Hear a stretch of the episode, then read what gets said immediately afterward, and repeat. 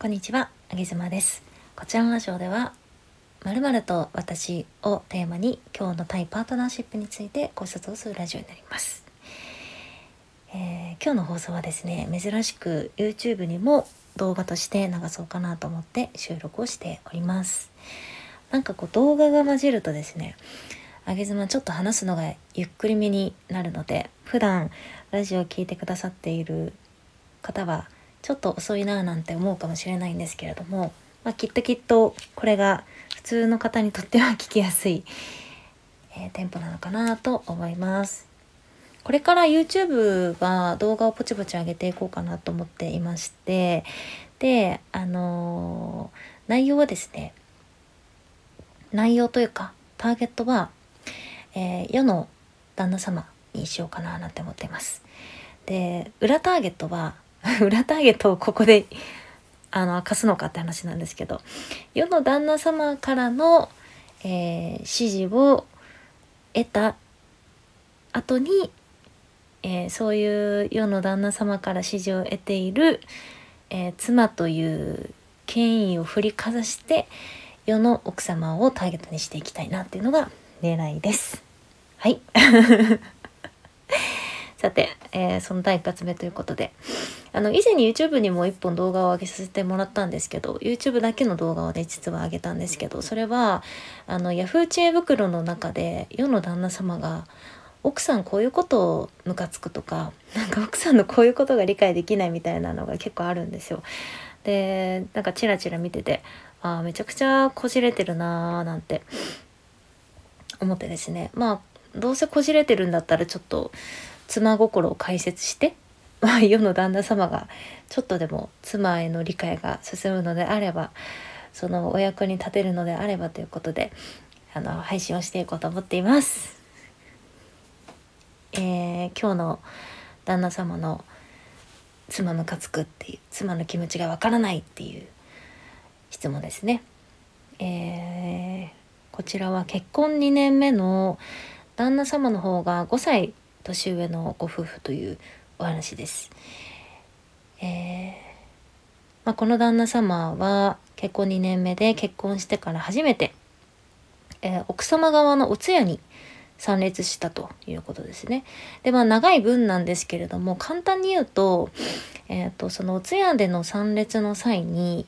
なんかこういろいろしきたりありますよね。そのなんかこうお悔やみ申し上げますみたいに言うとかなんかお線香のあげ方とか列の並び方とかいろいろあるじゃないですか。であれをなんか旦那様が間違えたのか知らなかったのかよくわかんないんですけれどもあの何度も何度もその旦那様に周りにね人がいる中で旦那のことを妻がねこう言うんですって「ごめんなさい」と「旦那にちゃんと教えてなくて恥ずかしいですね。ごめんなさい」っていう言い方で何度も何度も何度も何度もそのしきたりをね知らない旦那様のことを、えー周りに言うっていう話ですね。あでもこの旦那様はなんで僕が妻にこんな感じに教えられなきゃいけないのかとなんで教育されなくちゃいけないのかとですごい上から目線のような感じでなんか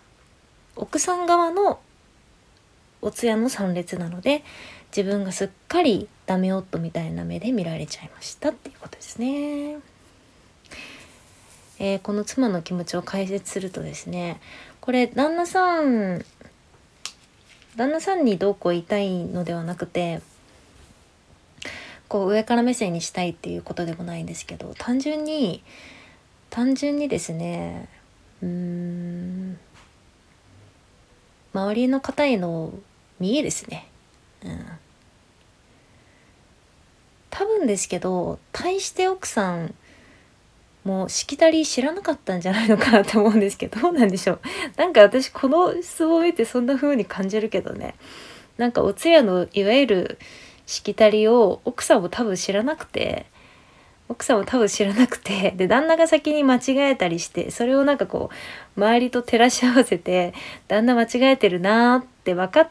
たからなんか自分の身を守る守りたいからさそういう時にさ。で自分の親戚でしょ？守りたいからなんかちゃんと教えてなくって恥ずかしいみたいなことを言ってるんですけど教えるも何も多分この奥さん自身が知らないんだろうなっていうのを私は読み取りましたけど。世の女性いかがでしょうかね。ちなみに、えっと、年齢は奥さんが24歳。で旦那さんが31歳のご夫婦だそうですね。男性ってこういうの嫌いますよね。特にその自分のテリトリーじゃない本当に初めましての奥さん側の親戚の方々がいっぱいいる中でなんか妻に教えられ教え妻に教えられているという構図である自分とかでしかも自分の方が年上だし、まあ、31歳の男性なんでねまあまあ大人じゃないですか。とかねなんか結構プライドがある年齢かななんて思うのであんまりこの言い方嫌だよね。ごめんなさい旦那にちゃんと教えてなくて恥ずかしいですねごめんなさいいや私が私が旦那でもちょっと嫌だな。そもそも何でお前になんでお前にその教えられる構図を取って取ってねえしって言いたいし 言いたいしそもそもお前知ってんのかって言いたいしね。まあ多分この奥さん知らなかったんでしょうね。知らなくてすごく自分が恥ずかしくなっちゃって旦那が先になんかこうおもむろに間違えてくれたから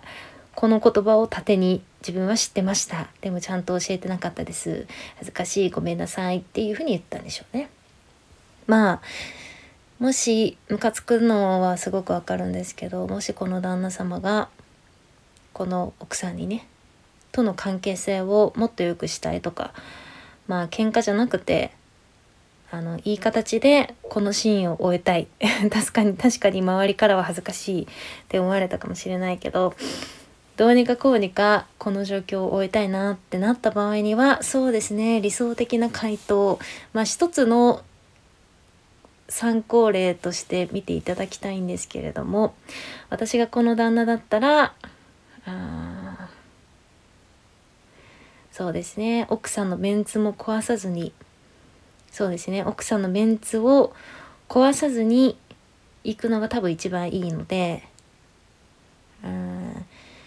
ごめんなさい旦那にちゃんと教えてなくて恥ずかしいですね。ごめんなさいと何度も言われた時に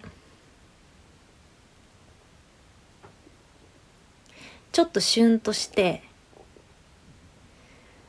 ほんとすいませんちょっとシュンとして周りの親戚にそのセリフを言われた時に「あもうほんとすいませんあのお通夜とか初めてでほんと世間知らずですいません」って周りに言うかな。奥さんちょっと鹿としてそ親戚に親戚との関係性をちょっと良くする形で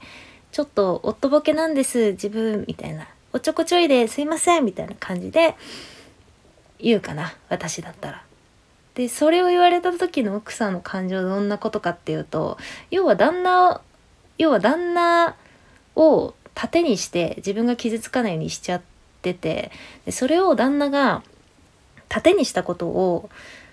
その君は盾にしていいよとでも僕は親戚との関係性は悪くしたくないから僕はおっちょこちょいなキャラを演じて謝るねってやる姿が目の前で繰り広げられるので多分きっと奥さんはねうわこの人を盾にした自分うわって悔やむと思うんですよね。で家に帰ってからあのいろいろとご奉仕が始まるんじゃないのかなっていうのが私は女心をを見てそういうふうに思います。あまりまあすごいムカつくと思うんですけどあまりこう盾にされたことを盾を盾のまま捉えない方がいいかもしれないですね。奥さんは多分自分が一番しきたりを知らず自分が一番恥ずかしい存在だと感じどうにもこうにも恥ずかしさから逃れるかのように旦那さんを盾にしたっていう行動ですね。まあ一枚上手で行くなら妻のことはちょっとスルーして親戚といい関係をそこで築いて帰るっていうことが一番いいんじゃないですかね。まあしきたり知らないなんで別に誰の記憶にも残らないからね。あのこいつしきたり知らねえんだって思われても別に知らない人なんているじゃないですかそこら中に。でしきたりなんてなんか流派によっていろいろ違うしだから大したことじゃないんですけどそれをこう公でいやこの人にこの人は知らなくてねっていうのはねちょっとないですよね。なのでまあここでの理想的な言動としては、えー、旦那さんはちょっと奥さんのことは放っておいて親戚と良好な関係を築く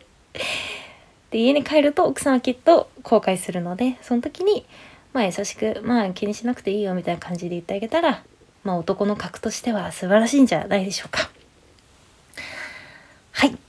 ということで勝手に Yahoo 知恵袋から、えー、今日はお悩みを えー、こじれを拝借をさせていただきました。結構これねあのー、例えば自分の知り合いとかの話じゃないからすごく私なんか解説しやすいな。赤の他人のね悩みってぶっちゃけぶっちゃけ私からしたらどうでもいいじゃないですか。でこの人も私の存在知らないからなんかお互いお互い第三者って結構話しやすいなっていうのを感じましたね。はい。